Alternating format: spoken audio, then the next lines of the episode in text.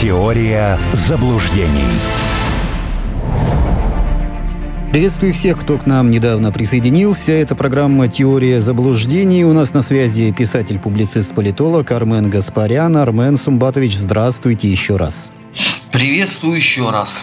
Ну что, продолжаем э, разговор. Пресс-секретарь президента России Дмитрий Песков подтвердил, что в ходе разговора Владимира Путина и бывшего канцлера Германии Герхарда Шрёдера обсуждалась тема дипломатического разрешения конфликта на Украине. И также Песков э, в очередной раз повторил, что Россия остается готовой к решению украинской проблемы дипломатическим путем, правда, на своих условиях. Пресс-секретарь президента вновь напомнил, что условия прекращения огня были согласованы в Стамбуле. После этого, однако, украинская сторона отказалась от этого согласования, но Россия готова, наши условия прекрасно известны, а так или иначе они будут обеспечены, сказал Дмитрий Песков.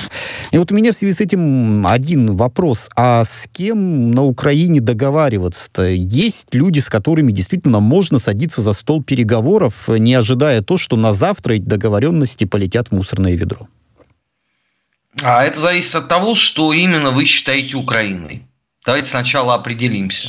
Вот что это сейчас Украина? Ну, если мы говорим о тех переговорах, которые шли в Стамбуле, то господин Зеленский отправил туда свою делегацию, которая вот от, от лица Украины пыталась там о чем-то договориться. А, да, делегация Подоляка и Арахами. Э, с этими бессмысленно говорить, собственно, Москва это все обозначила. Потому что, ну, очевидно же, наверное, теперь всем, что была достигнута какая-то договоренность, назовем ее так, в рамках которой Россия кое-что сделала, а Киев демонстративно совершил кидок. Второй раз этот эстрадный номер не пройдет.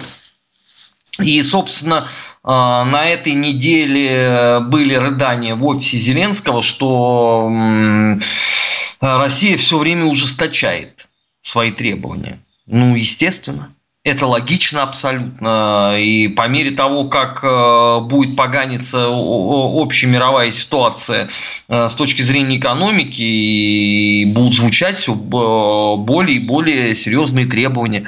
Украина, политическая Украина, с этой точки зрения э, момент упустила. С этими властями, по-моему, бессмысленно разговаривать, потому что но, а, понимаете, если вот при всех вот а, проблемах, которые существуют сегодня на Украине, у Зеленского находится время размышлять о том, надо или не надо легализовывать однополые браки, то мне кажется, это о многом свидетельствует в принципе. Вот. А, вопрос в другом. Если альтернатива киевской власти, и если есть, то кто это? Вот это очень сложный вопрос на который у меня нет ответа. Потому что до 24 февраля а, некоторые наши идиоты орали, что такая партия, безусловно, есть. А, оппозиционная платформа «За жизнь». Да? И в частности назывались две фамилии все время. Рабинович и Вилку. Значит, первый а, сразу же свинтил в Израиль. Тут же да, судя по всему, гражданином которого он еще и является. Ну, это нормально, в общем, для хуторского патриота быть еще параллельно гражданином какой-нибудь другой страны. А Вилкул теперь стал такой вот прям за Зеленского.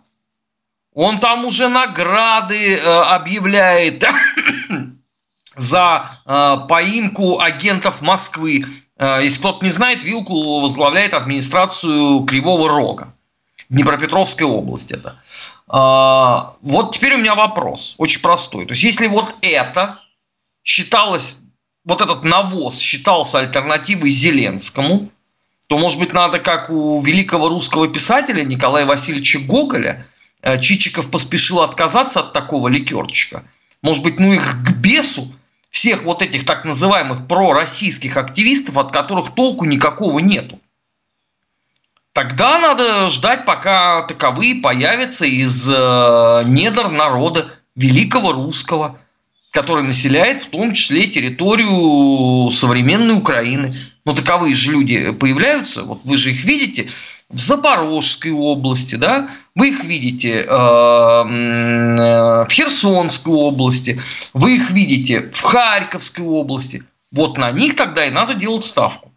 Весь этот колченогий сброд подонков, Вилкулов там всяких, Рабиновичей и всех прочих, это должно быть отправлено ровно в тот же политический компост, э, где уже должны будут к тому моменту догнивать подоляки, э, Арахами, Арестовичи, э, Ермаки и все остальные. Расчет на эту публику безнадежен. Поэтому здесь надо, наверное, ждать какого-то движения снизу и брать за точку отчета Донбасс.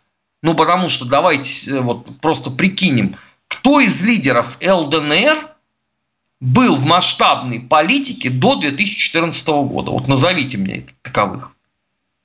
Ну, их нету. А? Да. Они все занимались другим. Но, тем не менее, пробил час, настала пора, и они сделали шаг. Я абсолютно убежден, что такие же люди есть в Днепропетровске, в Одессе, в Николаеве, в Сумах, да даже в том же Киеве. И вот э, они должны будут себя, как мне кажется, обозначить и стать основой э, для нормального государства Украины. После вот этого всего кромешного ада. Предельно понятно и логично. Но возвращаясь к разговору Путина и Шредера, есть информация о том, что экс-канцлер Германии, помимо украинских проблем, выразил российскому президенту обеспокоенность из-за начинающегося энергетического кризиса в Европе, хотя с Украиной это связано, конечно. А, вот, и экс-канцлер спросил, можно ли совсем в кризисной ситуации, гипотетически рассуждая, это я цитирую, задействовать газопровод э, «Северный поток-2», подчеркнув, что инициатором э, этой темы был не президент. Путин заверил Шредера, что технические возможности трубопровода позволяют моментально использовать его для поставок газа э, в Европу. И вот э, все чаще и чаще слышны разговоры о том, что не запустить ли нам э, «Северный поток-2», тот самый газопровод, который первым, по-моему, пострадал от э, антироссийских санкций. Ну, господа, а, а как же санкции-то? А, ну, вы совершенно правильно сказали. Это была первая пущенная кровь самим себе. А, блокировка Северного потока-2 и блокировала это все совсем не Россия. Этим занимался хутор. А, теперь важный очень вопрос. Хорошо, можно запустить. А кто в Европе готов этим всем заниматься? Вот сегодня было заявление депутатов от АФД – это альтернатива для Германии, которые говорят ровно о том же самом, что хватит морочить самим себе голову, хватит стрелять себе в ноги. Давайте э, будем э, прагматиками, давайте будем использовать то, что у нас уже есть. Но проблема-то состоит в том, что у власти совершенно другие умы. Да, у власти придурковатый Шольц – идиотка Бербак. Невменяемая абсолютно, да, то есть, вы знаете, вот э, долгие годы я был абсолютно убежден, что вот эталонный просто коллапс управленческой системы э, это манера Гитлера назначать э, деятелей на ключевые посты. Ну, потому что дурнее быть уже ничего не может. Но, например, вот если кто-то не знает, э, э, у Германии был министр почты Деронги.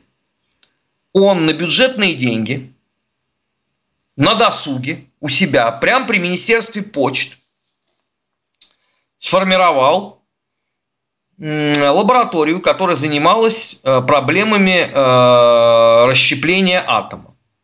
Ну, в принципе, любой нормальный человек, да, в этот момент бы задал бы себе вопрос – а Дронги способен вообще вот э, заниматься такой деятельностью? Если да, тогда надо было его назначить главой соответствующего ведомства и с него спрашивать. А если нет, тогда его надо было отстранить и посадить за растрату государственных денег. Но для Гитлера это было нормально абсолютно. Он руководствовался зачастую совершенно другими критериями. Именно по этой причине, например, абсолютную военную бездарность Гиммлера умудрились назначить командующим э, резервного фронта.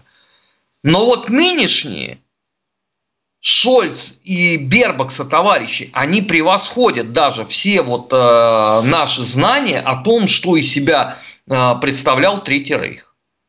Потому что, ну, это тупо еще тупее. Вот э, это замечательная новость, что перед тем, как куда-то там отправлять эту турбину Симмонс, которую они там сколько дней искали, не могли найти, э, пожарные, милиция, фотографы, ну, наконец-то нашли, и вот Шольц говорит, прежде чем куда-то ее отправлять, я ее хочу посмотреть. Окей, у него, может, любопытство, да, взыграло. Но скажите, пожалуйста, а Шольц кто по профессии? Он что, металлург? Он э, газовик? Он что, слесарь? Вот что он пытался вот в этой турбине разглядеть? Э, прикинуть, сколько туда чего может влезть? Но Шольц юрист. И, судя по всему, еще и достаточно бездарные. Вот на этом уровне у них абсолютно все. Теперь вот э, возвращаясь к тому вопросу, который я, собственно, сформулировал. Вот вы действительно верите, что вот эти люди, они пойдут на попятную? Ну, под напором бюргера, если он начнет выходить на акции протеста, акции неповиновения и так далее, я готов поверить. А вот что на это скажет Вашингтонщина, Ридная? Как они будут объяснять это все? Вот вопрос абсолютно простой. Как они собираются это объяснять Вашингтону? Ведь, э, собственно, именно Вашингтон был лоббистом отказывания э, России в эксплуатации Северного потока-2 э, под эгидой, что вам это не нужно, вы лучше у нас купите СПГ. При этом на три ключевых вопроса никто за всю историю этой красочной политической дискотеки так и не ответил. Вопросы очень простые. Первое. А, существует ли понятная всем логистическая система по доставке американского СПГ в Европу? Ну, вы представляете объемы, вот сколько надо перевозить постоянно? Это как вот раньше были такие маршрутки, ну сейчас там, я не знаю, рейсовые автобусы через океан будут курсировать туда-обратно. Это дорогое такое удовольствие недешевые, ну, скажем так. Второе. Э, каковы реальные запасы американского СПГ? Я уже какой год подряд пытаюсь найти эту информацию. Она засекречена, видимо. Третий вопрос, очень простой. Самый простой из трех. Э, какова доля российского газа вот в этом американском СПГ? Потому что там просто, чтобы все понимали, там покупают у русских, переклеивают бирочку, и газ сразу Э, теряет э, привкус гулага и тоталитаризма и становится чистым, как вода, я не знаю, э, в альпийском источнике. Так вот вопрос, а доля русского газа какая? Это тоже никто не может сказать. Но зато отказались от Северного потока-2. Я понимаю Шредера. Он прагматик и он политик. Он политик с большой буквы «П». Но э, эти вопросы ему надо не в Москве задавать совсем, а в Берлине. Одному человеку из социал-демократической партии. Вот вы знаете, э, ленинское определение социал-демократов, оно блестящее. Он их правильно назвал подонками Женевского болота. Вот Шольц просто прям вот на обложку э, вот этого вот этого а... определения, да. Армен да. Сумбатович, да, у нас анонс небольшой на радио «Спутник», после продолжим. Есть что сказать? Говорите.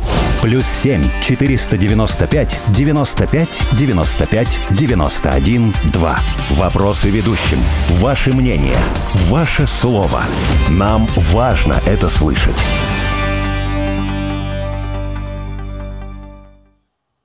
Ну и в продолжении газовой темы Северный поток-2, судя по всему, никто открывать не собирается. Ну и с Северным потоком-1 тоже все э, не так просто. Это многострадальная турбина, которая вроде бы уже из Канады отправилась в Германию, по-прежнему в каком-то подвешенном состоянии, потому что вот директор Siemens Energy Кристиан Брух э, обвиняет «Газпром» в том, что все документы со стороны Германии подготовлены, а «Газпром» якобы тормозит процесс процесс, из-за этого вот э, процесс э, не может быть запущен. Вот э, что, что это вообще за история? Это, ну, как мне кажется, Газпрому-то это совсем невыгодно. как-то ну, препятствовать? Ну, со совсем невыгодно, но вы, вы поймите, там же история-то про политику. Она же не про бизнес-модель, не про то, чтобы тебе было комфортно, а это очередная иллюстрация того, что вот даже в этой схеме надо постараться как-нибудь а, поставить препоны, а, прусофобствовать, законетелить процесс и при этом безостановочно обвинять «Газпром». Я понимаю, почему так получилось. Потому что во многом это наша собственная вина. Мы все время э, шли с опережением графика. Да? Неважно, надо там закрыть на плановое, там, я не знаю, прочистку труб, ничего страшного – мы за месяц с излишками загоним, лишь бы наш западный партнер не страдал. И западный партнер, как говорят вот в таких случаях, он просто офигел в атаке от безнаказанности. То есть русские были все время податливы. Что угодно, пожалуйста, они сделают. Ни на что никогда не отвечали. А тут последовал ответ после 24 февраля. И это, разумеется, больше всего Э, выбесил этих э, господ. Поэтому сейчас э, с утроенной энергией «Газпром» неправильный, здесь давайте мы сделаем так, тут мы давайте вот это не будем учитывать и так далее, и так далее. Только эпоха другая наступила.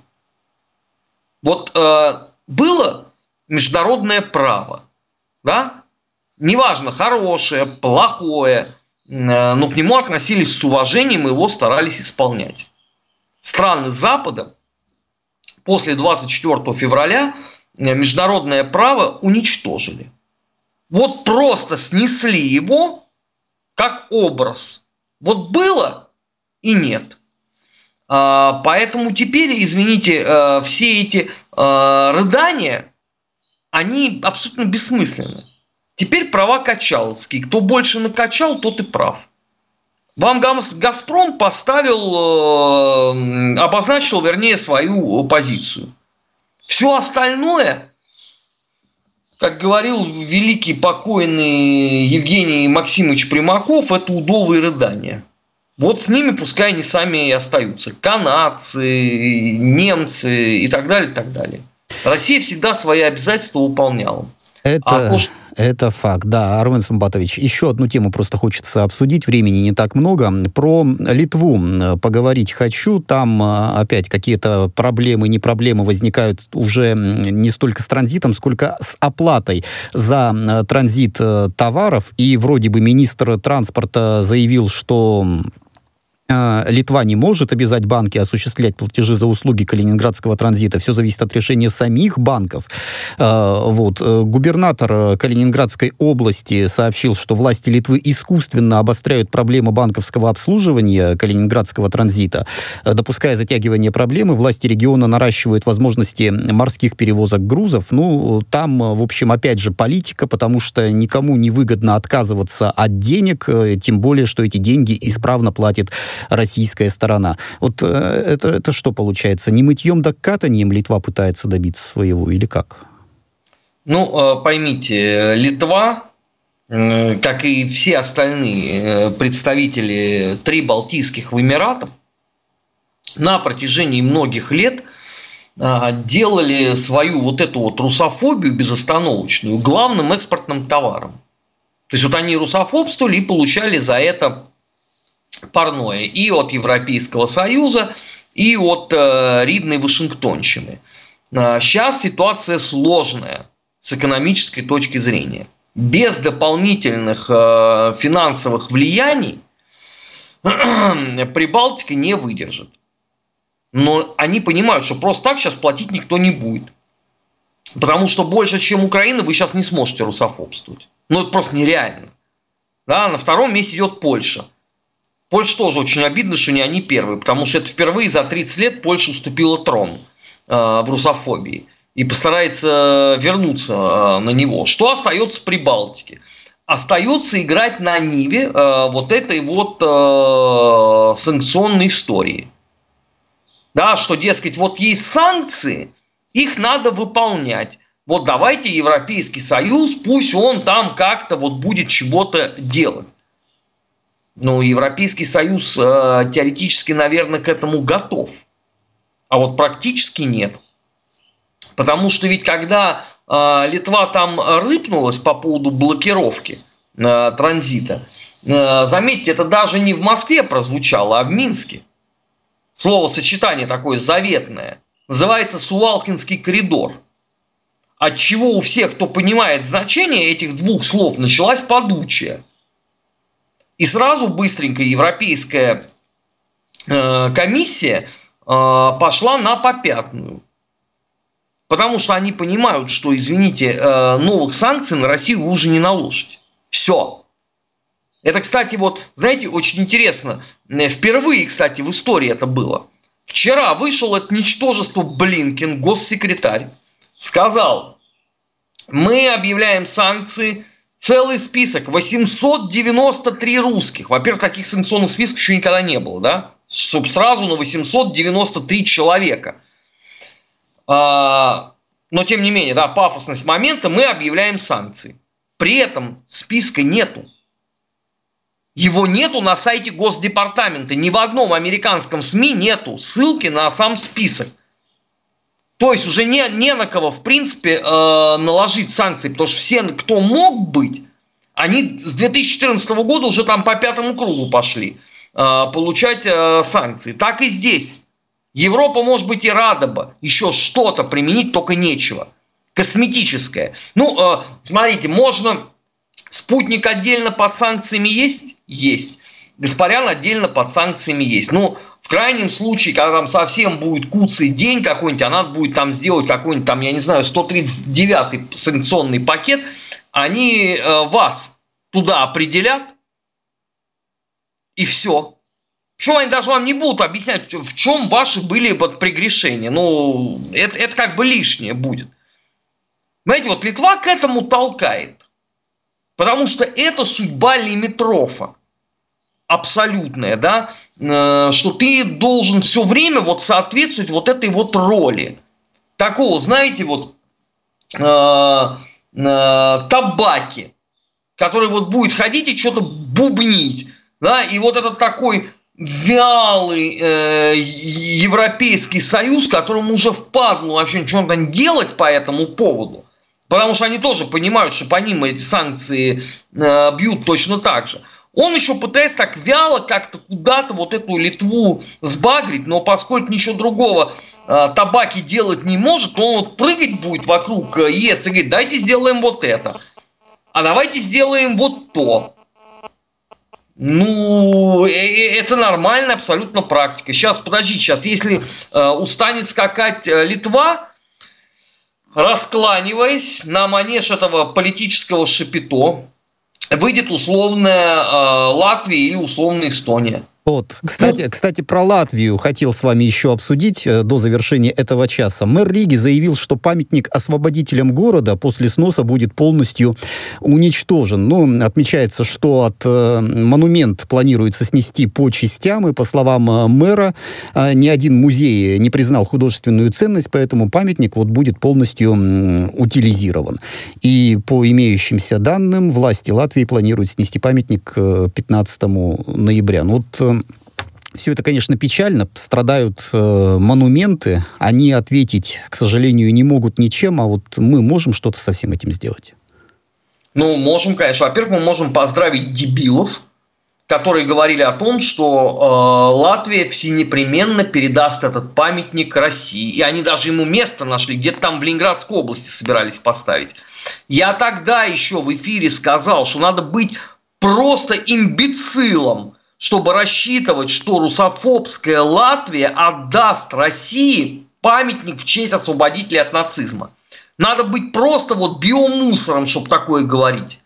Но тем не менее они орали, э, бегали по телеканалам радиостанциям и говорили о том, что вот с Латвией они договорятся. Что-то я их сегодня не вижу, когда вот эта новость появилась. Где они? Ау, зайчики. Куда же все подевались-то? Которые там уже в Ленинградской области место нашли? А, ответ э, может быть только один. Э, попрощаться с посольством, Оно здесь засиделось на улице Чеплыгина э, в Москве. Толку от него все равно никакого нету, от этого коллективного скуи. Или кто там сейчас посол? До этого я помню, он приходил к нам, Эдгара Скуя. прости господи, до этого в НАТО работал, и санкциями задалбливать. Перестать завозить товары латышские, пускай сами на этом сидят. Шпроты уже уплыли, уплывет все остальное. Надо просто перестать мыслить отжившие давным-давно категории советских времен, про вот эту братскую Латвию, которая вот ведет вместе с нами классовую борьбу. Это наша витрина перед лицом Западной Европы и так далее. Вот каждого, кто повторяет этот бред, надо, э, извините, отправлять в институт сербского на экспертизу. Вот абсолютно каждого, потому что это показатель в 2022 году – нести вот эту вот чушь про то, что сейчас мы им кинем клич, и они вместе с нами будут строить социализм. Вот каждый, кто вот это говорит, он умственно неполноценный. А только через экономику можно вернуть э, Латвии сознание совершенной ошибки. Памятник, правда, не вернем. Уже поздно.